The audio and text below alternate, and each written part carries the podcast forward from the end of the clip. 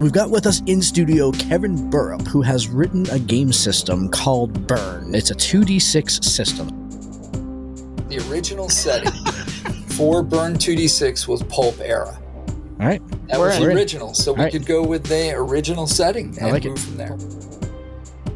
I'm looking at reporter photographer. I'm looking at a librarian, because I'm thinking like the academic, deep in his books, kind of has learned the secrets of the dark world sort of thing, maybe read too much, gone too deep. He's got to be the private investigator. See, I guess that schlup will be me. Mister Falcone, something's not right about this one. Do you see that cup there? And he points that massive chalice. My yeah, family, that's what all use, all use rich to-do guys is trying to win today. That's right. We win it every year, and we don't want to see this, this German winning it. Something's not right here. Something doesn't seem right, and I'd like you to get to the bottom of it.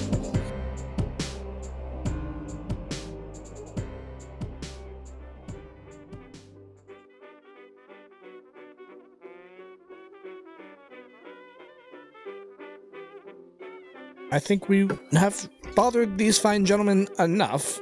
I think we should let them get back to standing without being harassed by such ruffians. Yeah, yeah, we'll let you guys get back to it. Thanks for the information, and I'm sorry I had to threaten to put the screws to you. Yeah, and so you walk on and pass those guys in a few empty stalls. Before we get to the next yeah. stall, though, actually, sure. Kevin, from what I remember in the background on the Pulp Adventures, it is very much kind of a high society thing that there has been rumors in high society circles about some sort of occultism and stuff like that. Is that common knowledge in high society circles? It's common knowledge to you. Yeah, that's where I'm going for. Yeah, exactly. Yeah, yeah. So as we're walking from that from that stall to the next one, in very hushed tones to Clem, I will whisper that, I say, dear boy, we may be dealing with more than we bargained for here. I think Tad and his sister could be into some shit. Yeah? What do you know? This circle and the blood thing? I ran into it on a case once a month or so ago, but I never solved that one. It was some pretty weird stuff. Yeah, that's indeed. Indeed, I think some pretty weird stuff is what's going on here. This is this is about to get interesting, I think. All right, so the Evita Zane is the one that won it, so let's go to the next one. The other one first. Let's go Let's yeah. go check out Love Rocket. Love Rocket and see what's going on there, yeah. Yeah, you get to Love Rocket. And Love Rocket has been again brushed, blanket on it. The trainer's there. The the jockey is hanging out too, talking to the trainer. Jockey looks a little bit frustrated. And yet no one else is there, just the two of them. Let me take lead on this one, Clem. I say, oh boy, I'm looking for Dot. Is she still around? No, I think she's still up in the stands. Oh, I thought I saw her come down here. Perhaps I was mistaken. Pity about the race there, old boy. It looked like you really ran your heart out there. Just ran into some really stiff competition from the Germans. Something's not right. And this, again, your high society talking to the guy. There's going to be no role to have him just bill normal stuff. It's yep. routine. He's like, hey, uh, Love Rocket just isn't acting right. I don't know. Can't figure it out. Anything that, that stood out about her run? Nah, she just seemed not herself. Tired. Hmm, interesting. I'm sorry, oh man, I didn't get to get your name. Talking to the jockey. Billy. Billy. Billy, you've ridden Love Rocket before. Uh, uh, what do you think was up? I was a was a, a hitch in her giddy up, so to speak, or uh, or something shoed wrong, or you know, shoes on the wrong feet or something. She seemed fine. We did the warm ups, and Love Rocket was just she was she was flying around that track. And this horse, she doesn't have she doesn't have hooves. She has wings, and I'll tell you, after we brought her back here, we. Brought her back into the stall and and then lined her up for the race, and she just wasn't right. I knew she was she was snorting. She had a little foam around her mouth. It just wasn't right. I don't huh. know. Like somebody fed her something. Maybe. I don't. I no one was around except for us. I don't know. Oh, amazing. That's foam around the mouth, you say. Interesting. Huh. Is there any trace of that still there? On the horse? Looking at the uh, horse. You take not that you can really tell, no. And the horse is in the stall with the stall door closed. Hmm. Oh. Shame, really. Thank you very much, Billy. Better luck in the steeplechase. I hope that that you're able to overcome um, the obstacles from uh, from this first race. Or do you even think that Love Rocket will be able to run? I don't know. She's still not. She's still not looking too good. You can tell from looking around that this is a classic stable. It's clean, but it, it's not clean like the uh, like the Mister Gallows stable. And this is, these guys look like they're just, both of them are tired. They don't quite understand what's going on, and that's it. And you guys do all of the cleaning and the mucking of the stall, or are you assigned a stable boy or stable person by the track? You say nobody else has been in here. Is there anybody else involved in care for the animals? You haven't had a vet come by? Occasionally the vet comes by, but yeah, we have a stable boy who shovels it out. Does he work for you, or does he work for the... Works for the track. Works for the track. What's his name? His name is uh, Timmy. All right, so maybe we'll have to stop by and have a conversation with Timmy, see if maybe he saw somebody come by when neither one of you guys did. Okay. Hmm. You didn't hear any uh, strange going-ons in any of the other stalls or anything, did you? Around warm-up time? No, no, nothing. Everything seemed pretty normal. Those guys down there, the Mister Gallows horse, they were pretty upset after that practice, and they cleaned out their entire stall and sprayed it down and everything. We don't know what the heck was going on with them. We try to ignore them. They seem pretty dangerous. You just have to know to talk their language, that's all. They speak a different language than we do, Billy, that's all. Nah. Billy's not wrong. Those guys down there, that's a bunch of wrong numbers. Clem, perhaps we should uh, go catch up with our friend and see what, what he's... Just to complete it, make sure that we're not drawing too much suspicion. We got to stop by and look at Evita Zane, too. That's a very, that's a fair point. Yes, exactly. Yes, let's do that. And a couple of empty stalls, and then there's Evita Zane, and a jockey, a trainer, and a man standing there who's in this...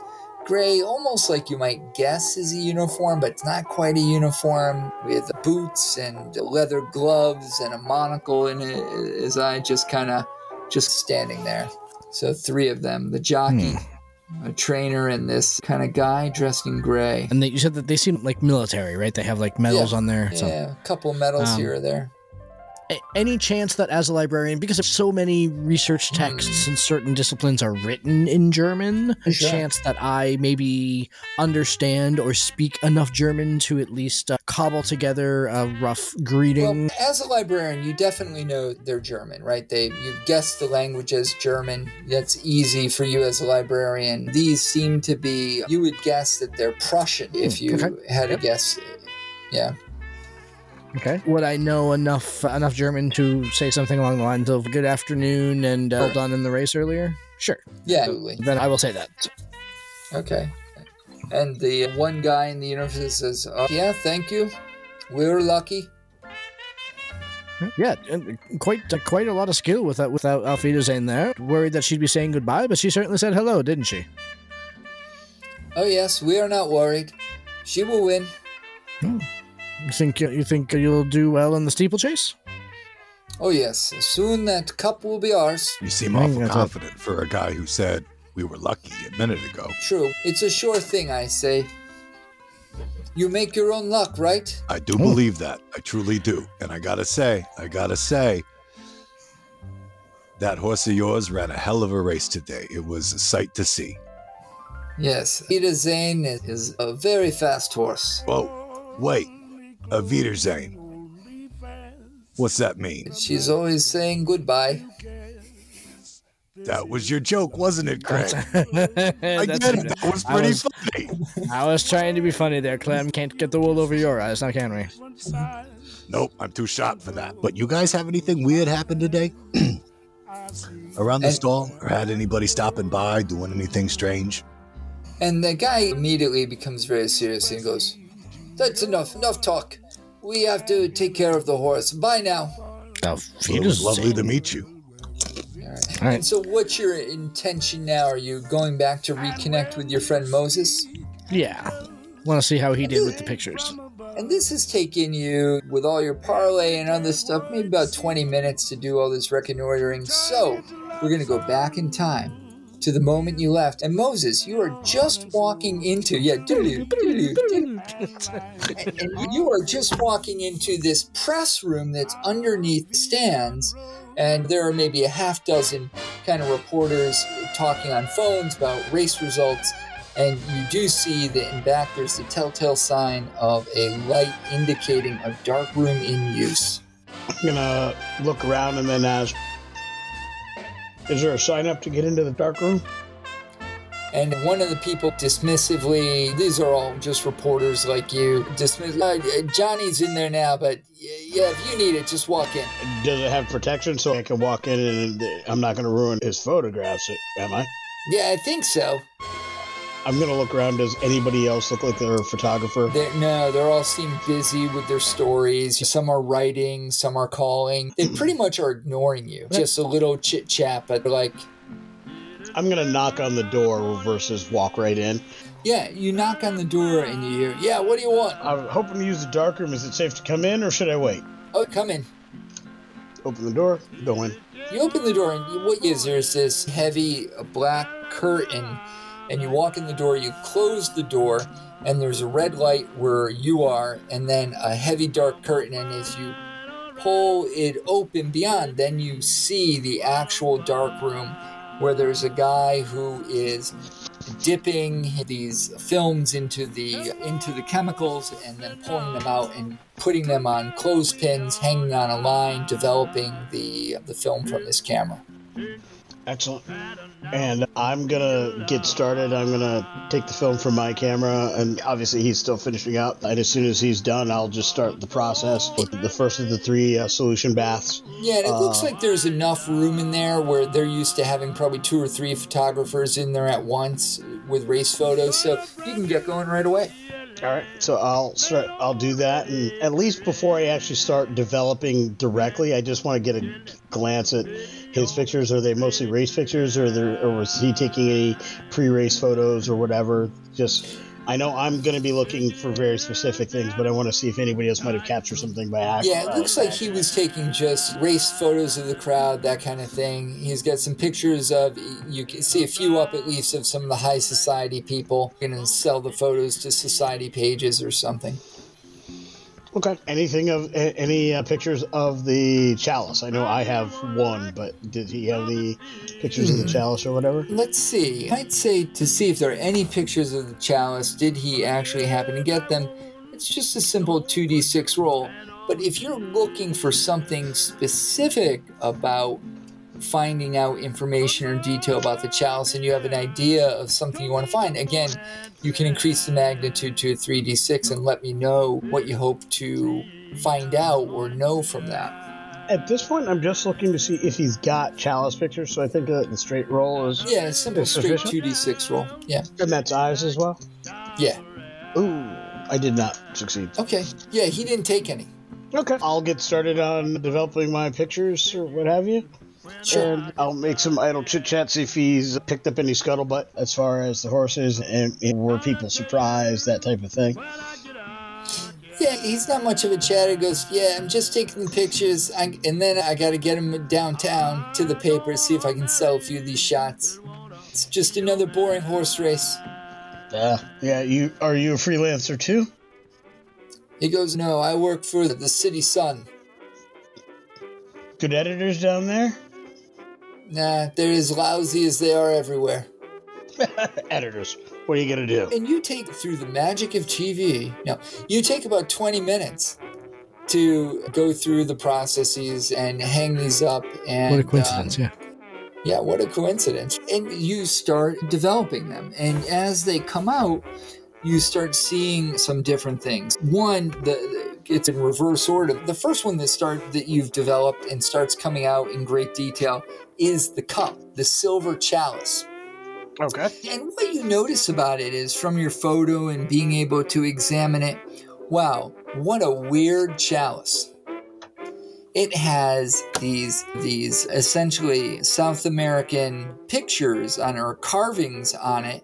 Into the, it's almost like the silver chalice was carved, and it seems to be depicting some different rituals to whether it's to appease certain certain gods or whatever, their sacrifice on the chalice and around the base of the chalice. And so it must be, who knows, maybe at the latter part of these empires, horses and horses with, and in some and most of the kind of carvings, horse and man are one, almost as if they're the same being across the bottom of it. And so it's a very strange, you would almost describe it as grotesque in, in the way that it was carved.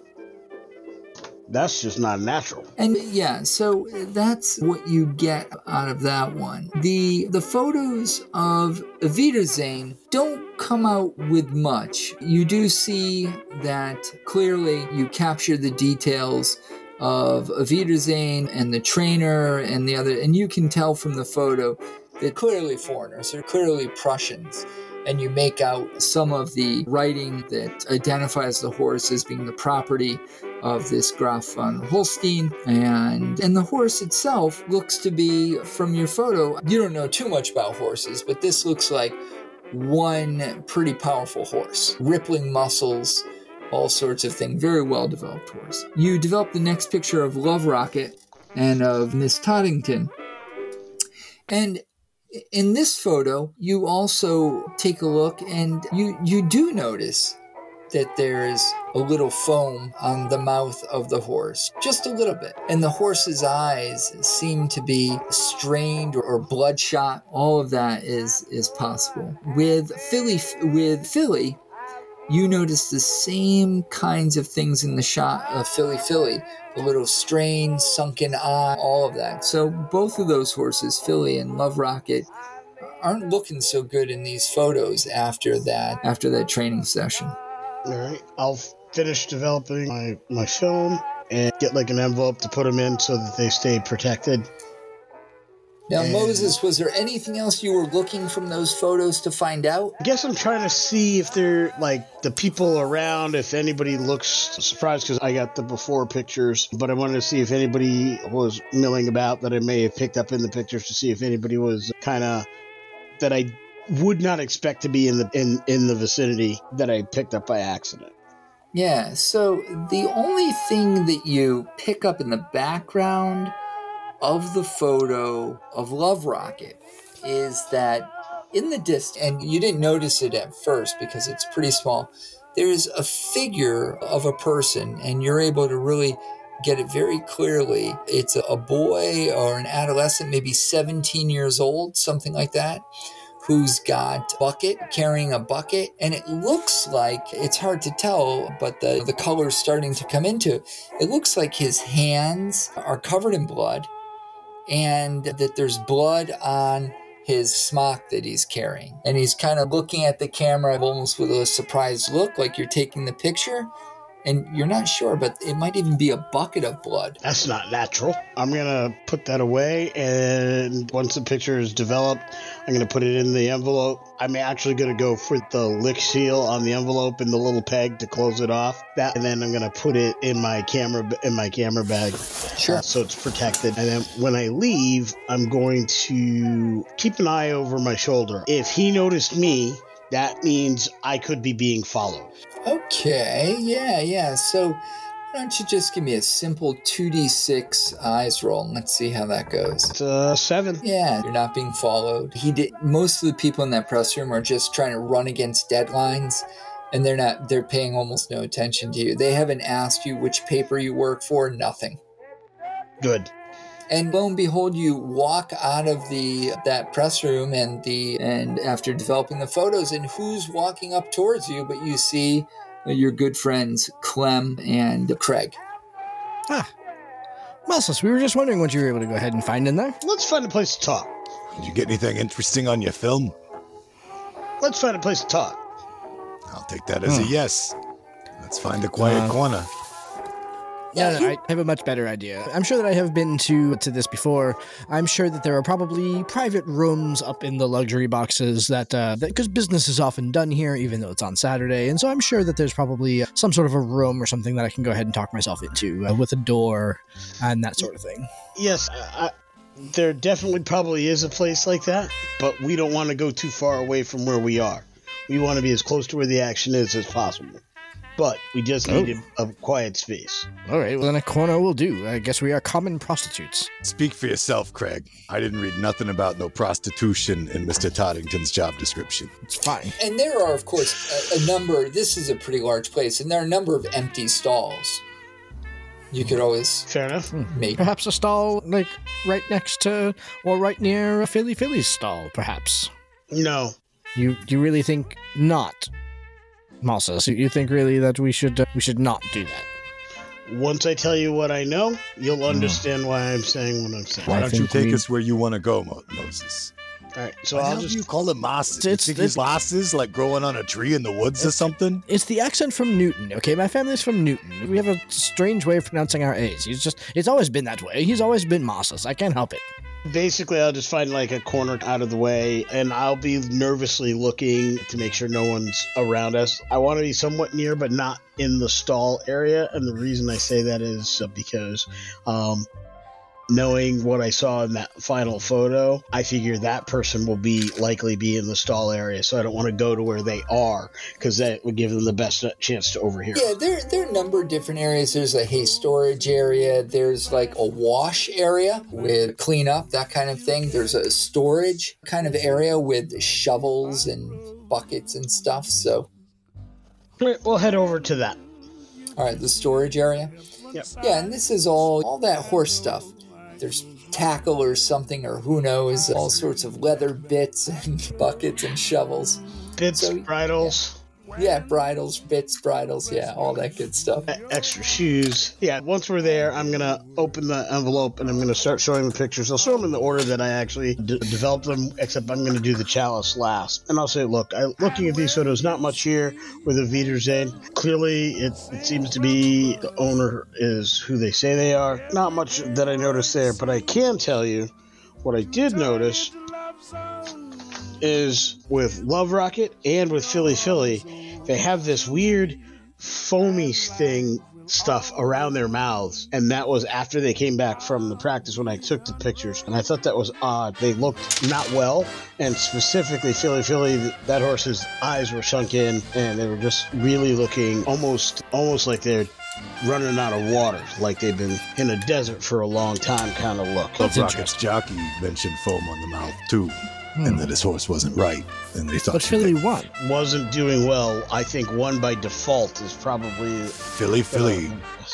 the Love Rocket, but Evita Zane one. Evita Zane one. Oh oh oh. Yeah, Evita Zane one. Right, my my mistake. Yeah. yeah. So what I did know was that there was this person, looks like one of the stable hands, with this bucket and with some liquid, weird liquid in it, and that same liquid on his hands. And look, I know it's black and white, but I've been doing this for a long time, but I can tell you that is the color of blood. And I'm assuming the guy in the picture is the old guy? Nah, that young fella right there. I bet you a whole bucket of cabbage that there fake-aloo's name is Timmy. mm, and Timmy. That person noticed that I took the picture. That's well, why he's... I didn't want to go to the stalls, and I didn't want to get too far away. That's the person we need to find, but we also don't want them to overhear that we're on to them. That is indeed the next man on our list. It was that of the vat, but this, conf- this cinches it. Let's right, find Clem. Timmy the stable boy. Uh, before we're done, the last is this chalice. It's just not natural, boys. It's just not natural.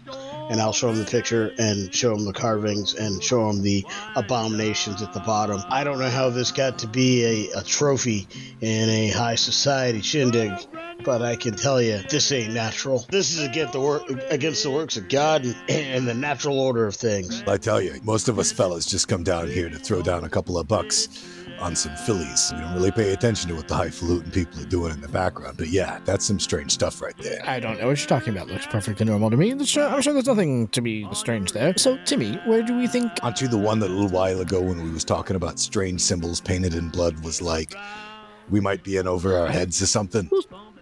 Yes, exactly. That's exactly my point. Perhaps we're in over our head, examining the occultish-looking cup. Yes, you are correct, Clem. Your powers of observation once again astound me. I ain't yes. scared of no hocus-pocus. I was mm. hired to do a job. You vouched for me, so you say I did vouch for it. Off? It's true. No, I'm saying let's go find this Timothy and figure out what, what's he doing with the blood. Well, I think we know Timothy. What he's doing with the blood, but what's he doing with the horses? And who paid him, more specifically? specifically. I can agree we need that. Him to sing about who about the fact that them Germans paid him. I bet. Exactly. I'm sure it's the Germans. All right. Uh, it sounds as a group you are looking for the stable boy Timmy, if I'm hearing this correctly. Yes. So indeed, uh, which was next Clem, after we reunited yeah. with our friend. So, Clem, how does one go about finding someone who doesn't wish to be found? You work in a place like this, the only guy you answer to is your boss. Let's go find the stable master if we don't run into Timmy along the way. All right, fair enough. Yeah, and, and stables are large, but not that large. You see the same thing. You pass by the stalls of the tough guys in front of Philly. Philly, now I, at least uh, one of the Toddingtons, uh, Dot Toddington, is down at Love Rocket. And one more of these stiff Prussian-like guys is in front of Evita Zane. And the stable boss, you see him ordering around different people, different youngsters as they clean out stalls or fetch water or do all the other things they do in a stable. But you don't see Timmy. Okay, is it obvious who's in charge? It is. It's pretty obvious who's in charge. It's an um, older gent who's directing what they're doing. Is it the older gent that I... Is this the older gent that I saw before? No. no. Okay. Different different older guy. Huh? Different guy. All right, Clem, shall I schmooze, or do you want to go ahead and come in with the undercut? You can take this one. All right. I will march up to the stable master and introduce myself. Hello, sir. I'm not... Uh, this is your establishment, correct? You run the stables? Was, yeah. Oh, excuse me. He wipes his hand... But maybe has some obvious horse, you know what, on it, holds it mm-hmm. out to you. Yes, Craig Skinner of the Boston Skinners. I'm here. I was running an errand for Dot Toddington. I was wondering, I'm looking for one of your stable hands. A man by the name who goes by the name of Timothy. Timmy, Timmy. Yeah, he said his stomach wasn't feeling well, and he went, he went to use the uh, boys' room down that way. We've got some in the back for staff. But if you find him, tell him to hurry up. We got a lot of we got a lot of work to do, and I don't need his loafing. Yeah. You don't need his loaf. Yes, Clem indeed. Took us uh, from the sidelines. We'll send it back to you forthwith, of course. Thank you. Appreciate that. Well, lads, he's in the crapper. Nicely done. You got something on your hand there. Oh, God. Oh, I'll go. Is there like a bucket of water or something like around that I can just dunk yeah, it? There are buckets. I, I, of, yeah, sure. Yeah, absolutely. I don't, I don't, get, I don't want to get horse crap on my suit. Yeah. yeah. You're, you're, they're going to feed that to the horse. Don't wipe your hand in that. Pick up the straw. Rub your hand on the straw. That'll get most of it off. I don't know what kind of... And then he hands you a, he hands you a handkerchief. And then Thanks. You get the other bits with that. Oh, come on, Moses. It's more fun to watch him sputter and fret. Thank you, Moses. I, I appreciate it. I take that. The handkerchief, I dunk it in the water, and hand it to him. See, even better. See, look at that. It's, like, it's almost like we're this close to civilization, gents. Appreciate that. Yeah. Wipe Use off the straw. As we, as we... Use the straw first.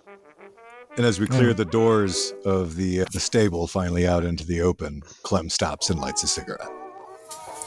Yeah, and you because that's what you, know, you do in the twenties. And you get outside the stables and you light your cigarette, but uh, and then you see the bathrooms are right there. They're separated from the stables. It looks like they do have running water and things typed to them. It looks like this outhouse for it. It's not really an outhouse. This little room is maybe, it's got one entryway. It's about ten feet by ten feet building with a roof, pipes going into it. So must have running water and all that kind of stuff inside there, but small little bathroom. So it's just like a, like one small room. Like it's like a one-seater. Uh, no, it's like a ten by ten bathroom. You can walk in and there are probably sinks and so until you go in, you don't know what's in, but it's not very big. Right. It's just a small. All right. All right, gents. So do we, uh, do we go in and see if he's there or do we wait here for him to come out? I'll go first. And I pull out my nineteen eleven and hold it down low by my side, out of sight, a little bit behind my back as I enter. Okay. And you enter, and as you walk in, it's maybe wide enough for one person going in. As you get into the bathroom, there is a trough, a urinal trough, going along mm-hmm. one wall, and then there are two stalls. And you immediately see a pair of feet sticking out from one of the stalls. Like prone sticking out, or just the toes sticking? Prone sticking out. Well, that's not a good sign. hmm. He shit himself to death. Hey, Timmy, your boss is looking for you. No reaction from the stiff? No reaction. All right, come on in, guys, but be careful. I think this is a, a new crime scene, so to speak. Well, we should, we should call the authorities. Yeah, Nothing yeah, in a minute. Though. Yeah, yeah.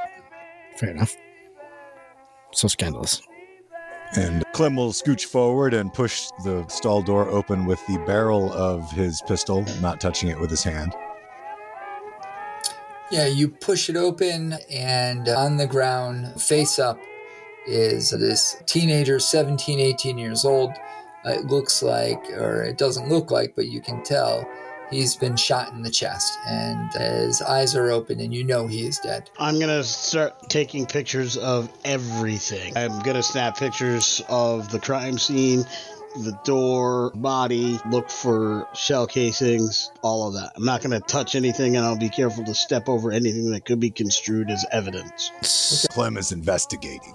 Now, what yeah. that looks like is he's taking drags off of his cigarette while occasionally taking a hit off of his bottle of moonshine and scanning the room. Occasionally he bends down and looks at something more closely, but for the most part, he's actually very observant, but he doesn't look like he's doing a lot. Okay. Anything that you take the time to look at closely, I get pictures of that. Okay. Being a librarian, is it yeah. in any way possible that I have a pair of, like, cotton archival gloves on me? Do you have Surge? I do have Surge. I have not used my Surge.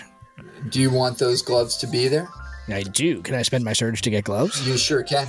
Okay, cool. Then I uh, can I, in fact, spend my Surge for better gloves than that? Because that was just, like, story plausible, those, but, like, a pair of, like, work gloves. Yeah, you can spend Surge and get a nice pair of whatever you want. Yeah, yeah, like, fine leather gloves that are, like, thick, heavy quality. Perfect. Sure. Out of his breast pocket, then he'll pull it. Let me spend that. I'll pull a, a pair of, again, like black leather gloves. They come up a little bit past the wrist, so they fit like over his jacket cuffs. And the first thing that he's going to do is go over to the body, at the head side of the body, and just lift up on the shoulders to see if okay. the bullet went all the way through. You you don't see an exit wound. An exit wound. Fabulous. Excellent. That means that step two is going to be intriguing. So he... Did it come out Again, the back? It did not. It's still inside of him. Mm, so, low caliber. Yep. So I want to, again, using my anatomical knowledge that I have learned from my time in the library, I want to try to root around in the wound and find the bullet.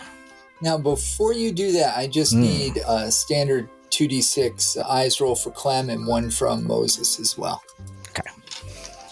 And again, you can always enhance it if you wanted to, but... Snake eyes. Nice. I'm going to enhance it. Okay. And, which is going to make it a three d six. And then I'm right. going to burn two eyes to make it a one d six roll. Okay. Wait. Yeah, so you're going to make it a three d six, and then you're going to burn two eyes to yep. get more information. Single two. So we both got twos. Okay.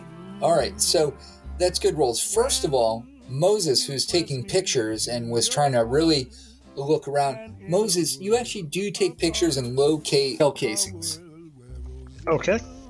All right. First of all, Clem, as you were sitting there and looking at the body and watching Craig yeah. with his gloves and doing, you notice that there is an uncharacteristic bulge in the pocket, the jacket pocket of this young man. Mm. And to you, it looks like a wad of bills. So, his pocket. You got the gloves on. Craig, see that bulge in his pocket? What's in there? I will reach into his pocket with my gloved hand, and before I start rooting around in the wound and getting blood on him, I reach into the pocket and pull it up. Yeah, so you pull out a wad of, of U S do- U S bills. Comes to a total of about eight hundred dollars in U S bills. All right, I'll, I'll count it. It looks like he's got about two hundred dollars here. That looks like evidence. Why don't you just hand me the pile? I'm investigating. Sure, but the three of us all get a cut, right? Absolutely. All right. Hand you the wad. And I Click. stuff it into my pocket without counting it. I caught the Wait. picture, so I saw what was handed over. Do it. He's got blackmail. So what other uh, kind of so actually, like why don't you go through the rest of his pockets, see if there's any other clues in yeah, there? I'll rifle around his pockets and see if I can find anything else. You find you find some identification, stuff like that. Let's keep that uh, where know. that is for the authorities. Some some keys. Confirm that this is in fact Timmy, though. When I look at his identification, it is in fact Timmy. It is in fact Timothy Dalton. Cool. See, I don't have to split it. I said I bet you a bucket load of cash that their Fakealoo is Timmy, and it is. So I win the bet. And I just continue my investigation. I will, however, grab the keys that are in his pocket. And I will okay. put them in my pocket. Anything else exciting as I'm rifling through? Nope. And the only other thing was, of course, Moses found the shell casings. Oh, okay. Even better. Then I don't need to rifle through the wound for the bullet. He's got the shell so, casings. Using a surge, you can insert something into the narrative? You can. I'm going to use my surge then. And as Craig lets the body lie to rest back onto the floor just before he is about to root around in the wound for a bullet, Timmy's left hand bounces open, and something that he snatched away from his murderer in his in the struggle. Yeah, is clutched in it. Absolutely, you can spend search to do that, and he opens up his hand. And there is a Prussian medal. Ooh. Hmm. Dirty. Nicely done. Agreed. Yeah. There is a surge. Well, that looks like our proof. Okay. Get a shot of that. I'm going to go back to my pictures because I got pictures of the Prussians to begin with. Yep.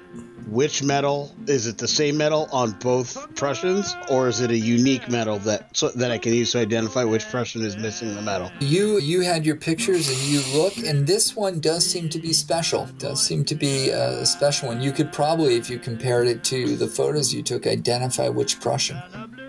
Take a picture of it where it lays first before we pick it up. Done. Taking the picture? Yep.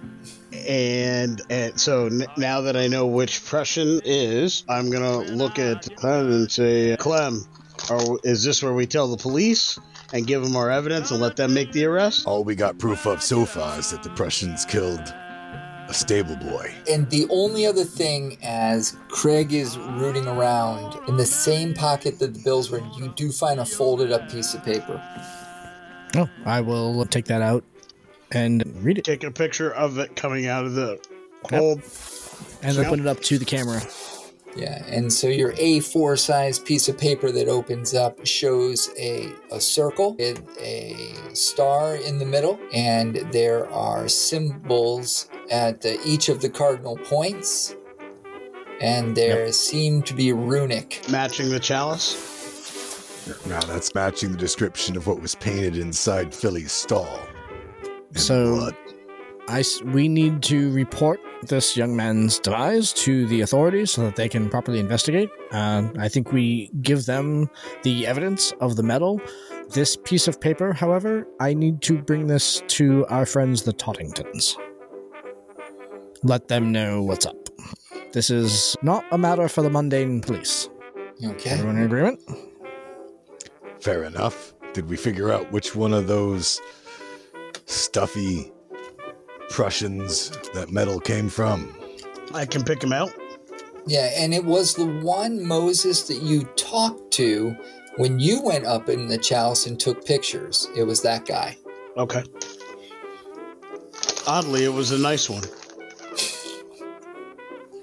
It's always the nice ones that have something. I'm sure there's some heat around here somewhere. Let's start with the stable manager and let him know that uh, there's a body.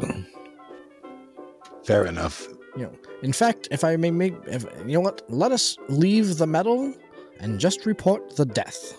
There, now we know what we're dealing with. No, because huh? if they realize it's missing and they come back looking for it, they'll take yeah, that, it and then our ability to identify them by the missing metal would be problematic. Right. That's what I'm saying, Moses, is that perhaps we aren't the ones that need to identify him by the missing metal. Perhaps that is a matter for the mundane authorities while we chase down what's going on with the circle and the star and the runes. But if we leave it unprotected, they could come back and take the metal, thus ruining the chances of him being identified. That is a fair point, old bean. I suppose you're correct.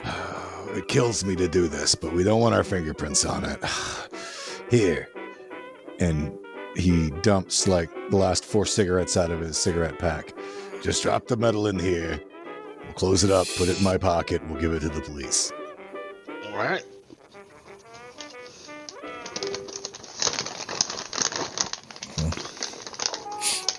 So, should one of us just leave the bathroom and start yelling, murder, murder? Is that how this is done? I don't know. I'm no, not, I'm, we, we I'm, don't I'm, need I'm, to stop. I'm my element here.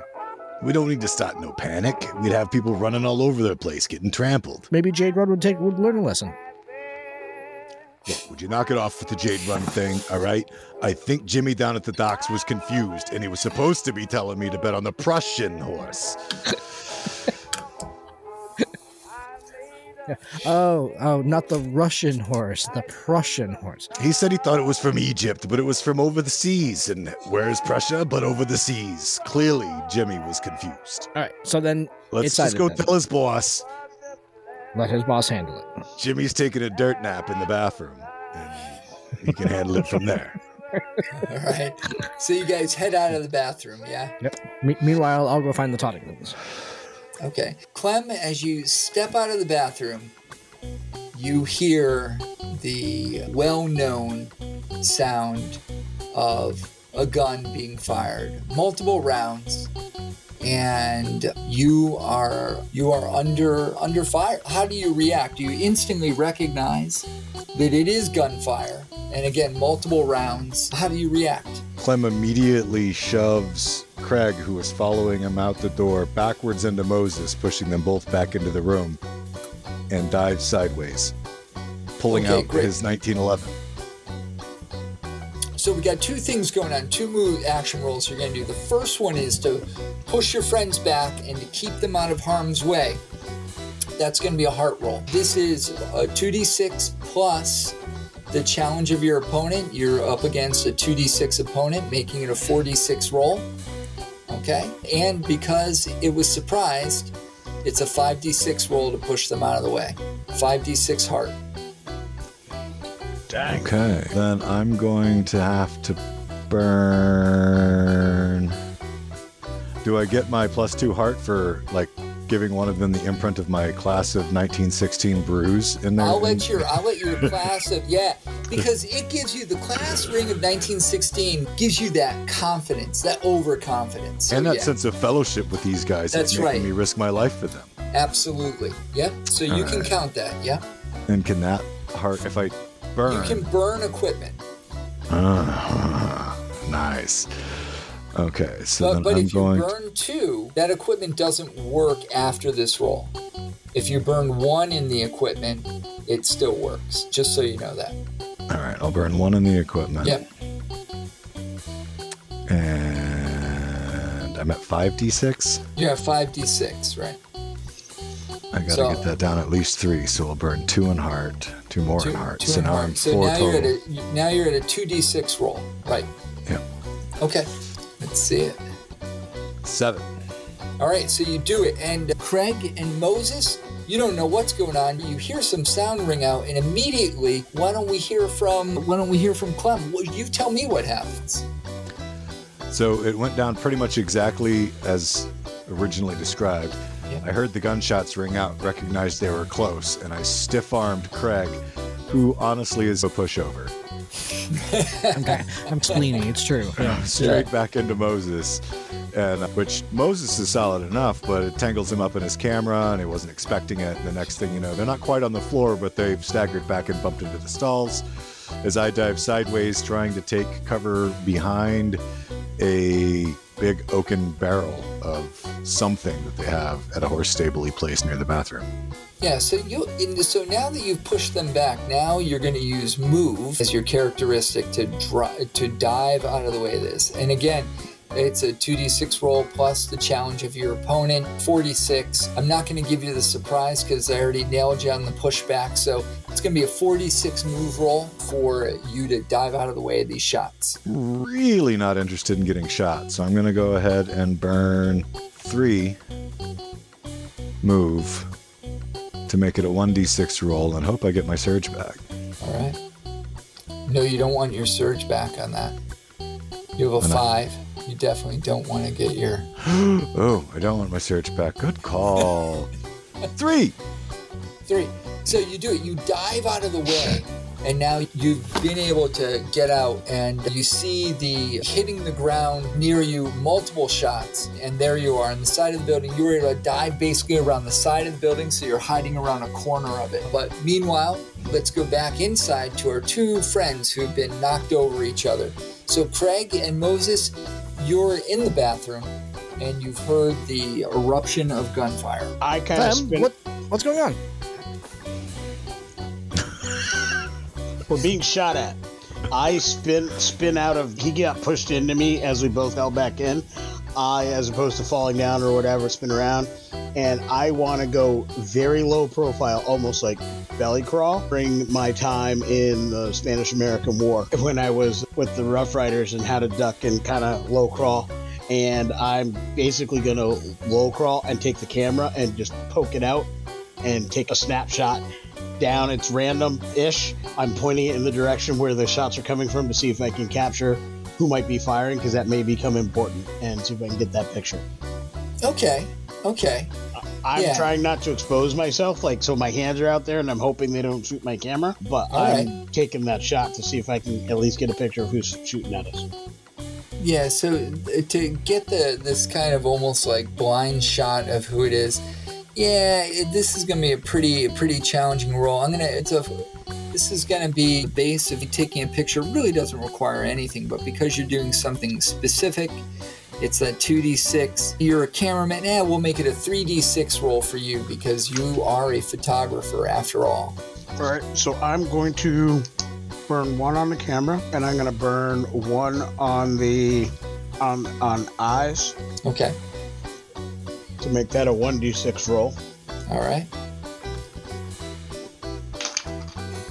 And that's a four. Perfect. Yeah, so you you don't know for sure, but you're ninety-nine percent positive that you actually got whoever's shooting. You, you're pretty sure you got a shot of them. And I'm going to roll back and say all we got to do is live, and we've got them dead to rights. All right.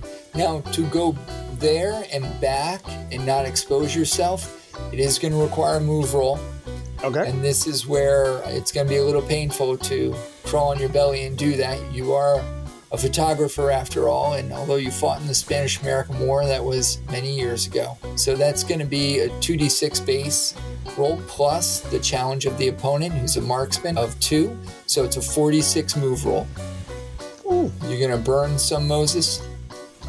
Oh, I am. I'm gonna burn. I'm gonna burn three on the move. All right. So we get a one d six roll, and that's a six. Can't have any more surges than I already got. And uh, what's your move number? Seven. Seven. Oh, okay, great. So you're fine. You get back. Yeah. All right. Can I at this time use my surge? Because I've been around talking to a bunch of people, and I want to basically insert into the narrative that between the gunfire and the fact that I've been taking pictures and there has been some things going on, that uh, a contact I have who happens to be in the police force happens to be on this beat and is in the area, so he's going to come in at this point and see my, see me roll back with the camera and knows that I'm under fire. It's probably a little bit... Do you have the contacts? I do. Uh, I, I have con- I have contacts for equipment. All right. So I'll if uh, if you use your surge, yep. yeah, I'll allow it because you have the contacts book. With the use of the contacts book, because it representing how many people and everything, yeah.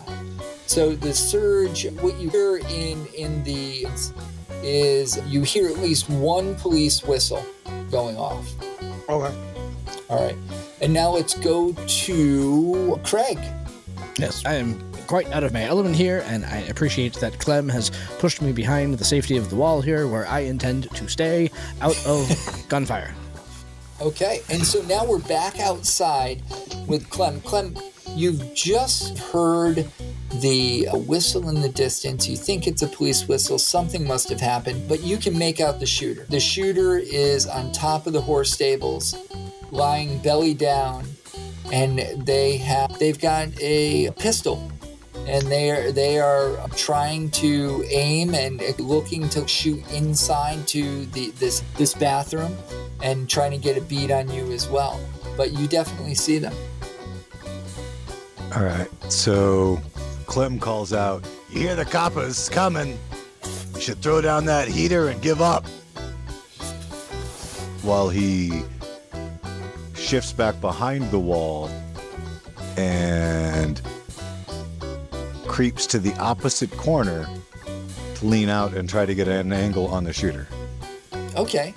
Yeah, you as a P I, I think, crawling around the other side of the building and trying to do a little misdirection, that's okay. You're using a little bit of heart for the misdirection. We're going to do a simple heart roll two d six uh, for that kind of misdirection on him. That's using your courage, your prowess there. So let's do a simple two d six to see to see how that goes against heart. Okay. See if he buys it. And if I waved my pistol before I went backwards, do I get that H one? You sure do. Fantastic. Seven up against a nine. Yeah, perfect. So he buys the misdirection. So when you get to the other side, you definitely have a clear shot of him. You can see him. All right. I'm going to line one. I'm going to line him up in my sights, and I'm going to squirt metal at him. Throw lead. Great. So that's an eyes roll. And normally, because you would have to be trying to avoid him, that type might be more difficult.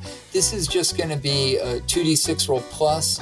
His is essentially he's a two d six opponent, so it makes it a four d six roll to hit him. Let's see how your forty-six eyes roll goes. I'm going to burn one eyes off of my nineteen eleven. Yep. And two eyes off of... Oh, nice. My eyes... a total of four, to make this a one d six roll as I bust a cap in his ass. All right. That's... And I roll a six, which is a tie for partial success, but I get my search back. Well, you have... No, you have a six in eyes, and your pistol gives you oh, one. Seven. So you have seven. So that's a success. You got a six, you got under the seven. And I got my search back. And you got your surge back. And you hit him. He drops his firearm, but he pulls back then from the roof, but his gun falls to the ground. He's still alive, but you definitely hit him. All right, you're clear. Shake your getaway stick, so let's get up there. He's dropped his gun. He's trying to get away. And then coming down from the stands, like or around the horse barn, you see this, this Bobby with a whistle in his mouth. And he's got a billy club out, and he's uh, he's running in your direction. He's like, "What's going on? I heard gunshots." Yeah, there's a shooter on the roof over there. I just clipped him. I'm a P I. His gun fell. There's a stiff in the john, and he's trying to get away.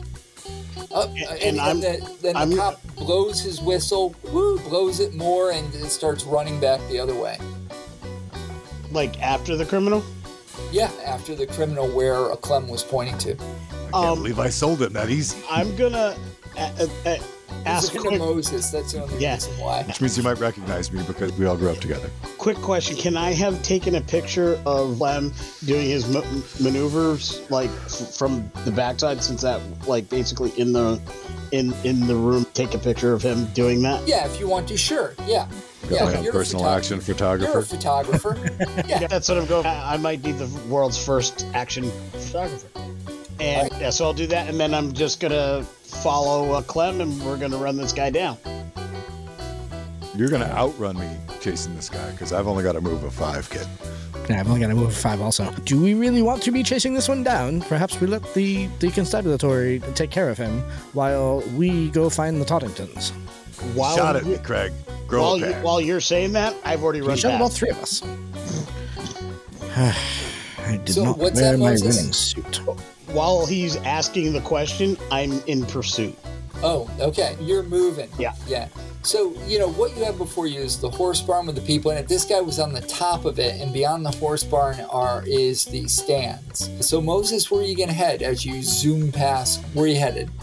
So, assuming that everybody else is following him directly, I want to take almost like an intercept course. If he's running up the stands or running along the stands, there's an exit at some point. So, I want to take the track that's going to meet him at the exit. So, to cut him off. That's yes. that's the tactic so, I so want to do. So if you think he's headed for the exit, you can cut through the stables, and then you'll end up popping up in the middle of the stands. Yep. And that would probably be your best way to head him off.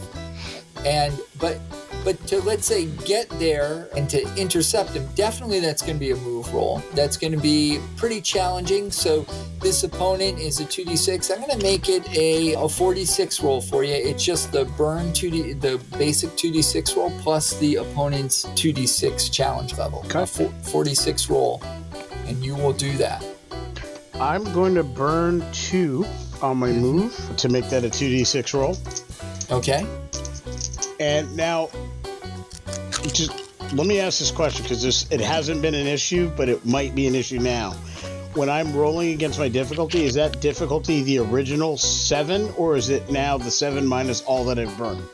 Nope, it's your stat does not diminish. Okay, excellent. That's... Until you get to the point where you take burn equal to your stat. Okay.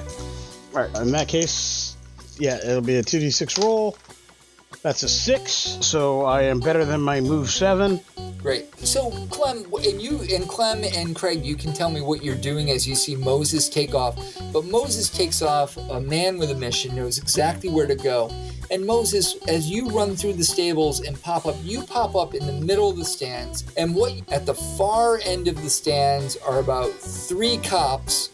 Okay, and between you and the cops, and this is maybe a hundred-foot span, right in the middle, is one of these German guys, the nice one, holding his arm. He's got blood streaming down his arm, and he's making his way uh, up the stands towards the silver chalice. I'm we gonna shut let him get to the silver chalice. And let me just jump back to Clem and to Craig. What were you guys doing as Moses was making a break for it? If he making a break for it, and Clem, are, are you running after him also? Is that Clem is also running after him, not at a breakneck pace. He remembers how fast Moses was from school, and is trusting him to run him down like a fox. I'm definitely yeah, not running like a hound after pace. A fox. So Clem angles across the side of the building to retrieve the fallen weapon, while scanning where I expect the guy to come out in the stands with my pistol ready to fire again if ne- if necessary. Okay. If he appears. And you, and you collect a Ruger from the ground. And so you both of you pop up just after Moses, because you were following him, to see the to see this this guy, this Prussian, headed to and almost about headed up to this cup. Other people don't seem to really understand that anything's going wrong. People are looking, they see the police, they see this guy who looks injured heading up towards the cup. The Toddingtons are right by the cup, both Tad and Dot. And that's the scene, what you got going on. So Moses, you were up there first, so any reaction to the scene? You Knowing that he's heading for the cup, I'm going to head direct in that direction. I'm going to try to try to move, and I'm going to yell, protect the cup. And and you can move up that way without rolling or anything. You're just moving yep. through the stands. And But you do alert Tad and Dot, and they kind of look down and see the see the Prussian guy coming up. And Tad and Dot grab the cup, and they take it and start moving it up the stands to a private room up there. Okay. I'm going to keep following, hoping the police can get to tackle them before I do. Yeah, and the police follow him, and also Clem, and Clem's got his gun out, and the Toddingtons go into the private room up there. And following right after them is this injured Prussian guy. And the three of you are able to get up there just before the police to enter this room that you saw the Tod- the Toddingtons and the Prussian go into. Clem? As the Russian was still moving up the stairs before he's able to follow them all of the way, Clem would like to stop, plant his feet, square his shoulders, take careful aim, and put one through the guy's leg. Absolutely. So you're going to take the shot, a second shot at this guy. It's It, it will be a four d six roll. That's his two d six plus the opponent's attack difficulty. So forty-six eyes. Indeed. You have Surge. I do. I'm going to use Surge to drop one of them. Yeah. And it's forty-six. So I can drop another d six off with one more eyes for five. That gives me a two d six roll to hit him. Right. Up against a ten. Yeah. Let's see. Six. Let's see. Your eyes is a six. It's a seven. It's a seven. You have an eyes of oh, seven. Right, right. I was working on heart, not eyes. Yeah. Eyes of seven. So I need one more off of that. So if I burn the die, which is going to cause me harm, it still so works for this exchange, burn correct? Eyes. You could burn eyes, bring it all the way up to a d six roll, and it doesn't harm you now, but in subsequent rolls it will. But it might be worth it. I'm doing There's, it. Do it. Yeah, I would do it. That's cool. Yeah, you burned it. Nice. one d six roll. Yep. I mean, we got to burn it, baby. That's the name of the game, right? That's the name Maybe of the game. You get your surge back, yeah. And I might get my surge back. And I rolled a six. No way. I sure did. Yeah. So you got your surge back, and you hit him, and he just goes down. So mechanically, just so you know in the back, this guy had a burn max of four, and or I think it was a little more. You rolled four d six on this shot, right? So the damage you're actually going to do is four if you hit him. He had more. I think it was a burn max of six, so he already had some damage. So this finishes him off, actually, as an hmm. opponent. Whether he's dead or just incapacitated, that's all story, but he's down. So he did not go in the room with the Toddingtons. Nice. All right. Then we'll get up to him then, get to yep. kick him over and be like, click. Listen, don't hurt me. I give up. And, and then pretty soon get there as well. I take the picture of him so it's very clear. Okay. And while Moses is snapping that shot, I'm leaning over her shoulder going, bet you about when you showed up at the horse races this morning, you didn't think sometime about two o'clock you'd have a hole in your leg. What? I love you with all my heart and soul, Glenn. uh, I, I want to go directly into the room where Tad and Dot are, so I can go ahead and relay to them what's going on. And when you get in there to go in to see what Tad and Dot are doing, they are frantically standing above the chalice. They have a knife out, and, and your good friend Tad has just cut his palm, and he's gripping and dropping blood down into the chalice. No time for that now, Tad. He goes, what, but the German is coming. We have to protect ourselves. Nah, the Germans uh, closed the door to the room. Yeah. German's down. We've already taken care of that. More importantly, we know what's wrong with your horse. Yes, you found out as well. I take the paper out of my pocket and open it to go ahead and show them the markings. Yes, this runic magic. Interfering with their own charms that we had for our horse. Oh, good God. You were already into this stuff? I recommend, Craig, that you forget what you've seen here and you just go back out to your friends. Uh, look, j- job done, right? I-, I think you owe us another eight hundred dollars for the work that we've done. Yes. If you forget what's here, I'll pay you two thousand dollars. I don't even know There's who you are if you give me five thousand dollars. Behind yeah. you. I don't and even know who you are. They quickly, quickly clean up and all that, and yeah.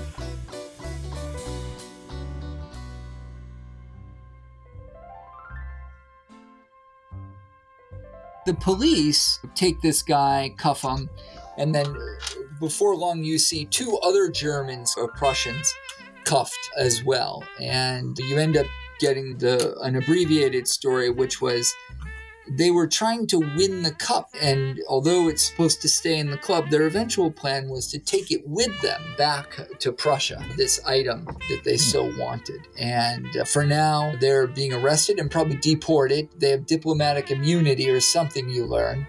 And so they will be sent back. And uh, Tad and Dot let you know that they owe you one in addition to giving you the two thousand dollars. But something is rotten in high society in Harbor City. And Clem, Moses, And Craig, you think that your work is not yet done.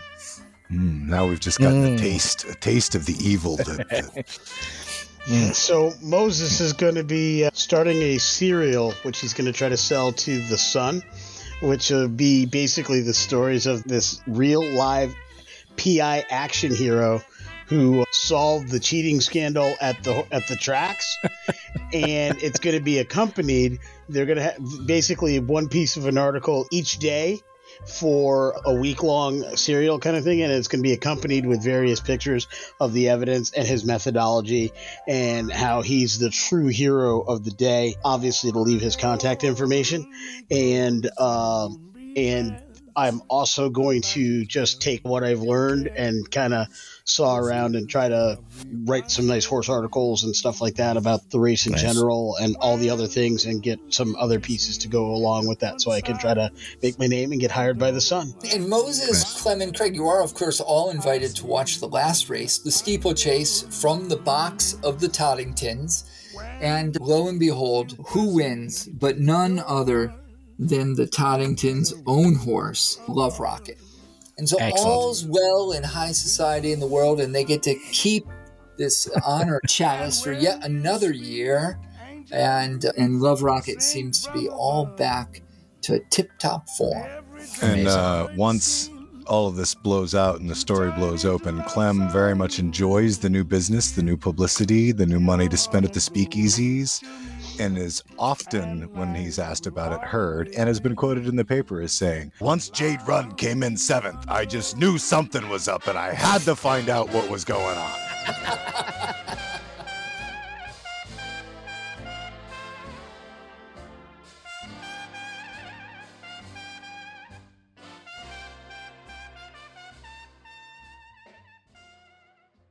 Kevin, this was so much fun. What a, great, a great clean system. I really, that burn mechanic is really cool. And I love the surge mechanic where you can go ahead and use that for story insertion. Yes. That, that is awesome. So As I started to get a handle brilliant. on that, and I started playing with some of the other games I've done where yeah. I have some more narrative control, I'm like, oh, that's cool. Let me see how much, what I can do with this. And that's when I came oh, up yeah. with the idea of the hand falling open. Oh, perfect. Which was fantastic. Yeah. It was fantastic. And, having it be a Prussian medal was perfect. I almost said it, and a, and a Prussian medal fell out, but I'm like, no, let's let the mod decide.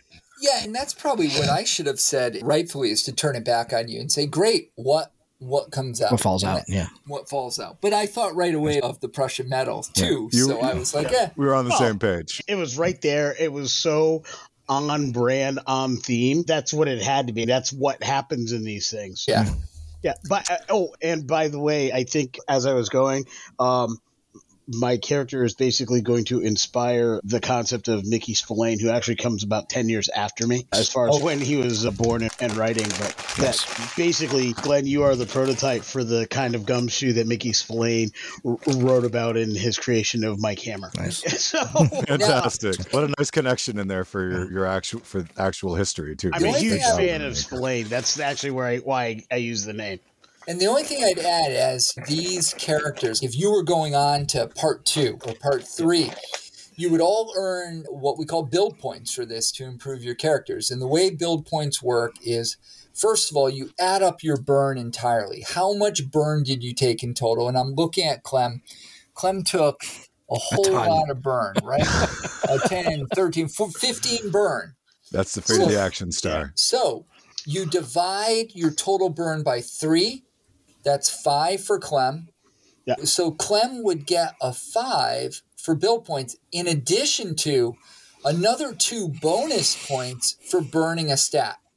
You get, if you burn a stat, you get two. So Clem, you mm. come out of this with seven build points to invest in your character between now and the next wow. one. Now, we would have to go through the recovery, and you might end up having to spend build points to to recover more burn, but you would have that. Josh, how did you end up on on, on build uh, points? I only wound up spending points? four burn, and that was it. So I only get one point. You would get is, one is, point. Is it, yeah. Yep. And Moses, how much burn did you burn through? Nine. No, I'm sorry, ten. Ten. So you would get three build points out of this. Cool. Yes. So you write it close to the ragged edge, it pays dividends. Yeah. You, yeah. So the Burn is the name of the game, and burn, baby, burn. Just all about it's all about using that burn mechanic. But there were things I was willing to chance, and there were things I'm like, I want no chance of failure. And yeah. uh, and so I was like, do I spend out? Yep, I'll spend out here. that's got that's how I did. That's why some of the photos, like I I burn a little on the first photos, and then I'm like, nope, I'll just take my odds on those. But yeah, this was really good. No, you were I great can... with your picture taking. This was a fantastic a time. time. And a we had a couple of delays and our pre-show talk, et cetera.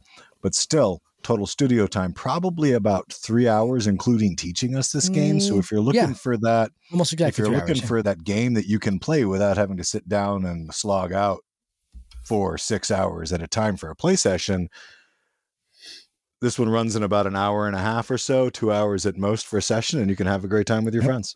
Absolutely. Yep. Great.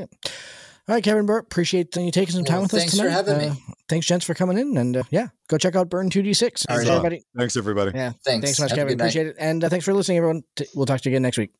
All right. Good night, all. Thank you for joining us. This has been Tabletop Journeys. We would love to hear your feedback on our show today. Join us at w w w dot t t journeys dot com, where you can subscribe to the blog to leave comments and see all the content that we publish beyond the podcast. You can also stay in touch by subscribing to our Twitter, Tumblr, or Instagram at ttjourneys, joining our Facebook group, Tabletop Journeys, or by sending an email directly to podcast at ttjourneys dot com. Our full episodes come out every week on Friday, and every Tuesday features actual play and gameplay showcase episodes. Looking for early access? You can support the show and get episodes before everyone else at www.patreon.com forward slash ttjourneys. Check it out today and see all the awesome benefits we bring to our supporters. Lastly, if you're listening to us on Stitcher, iTunes, Podchaser, Spotify, or Audible, we would really appreciate it if you would like and subscribe to the podcast on that platform. Thank you for listening and for being a part of our growing community. And we bid you fair tides, friends, for legends await.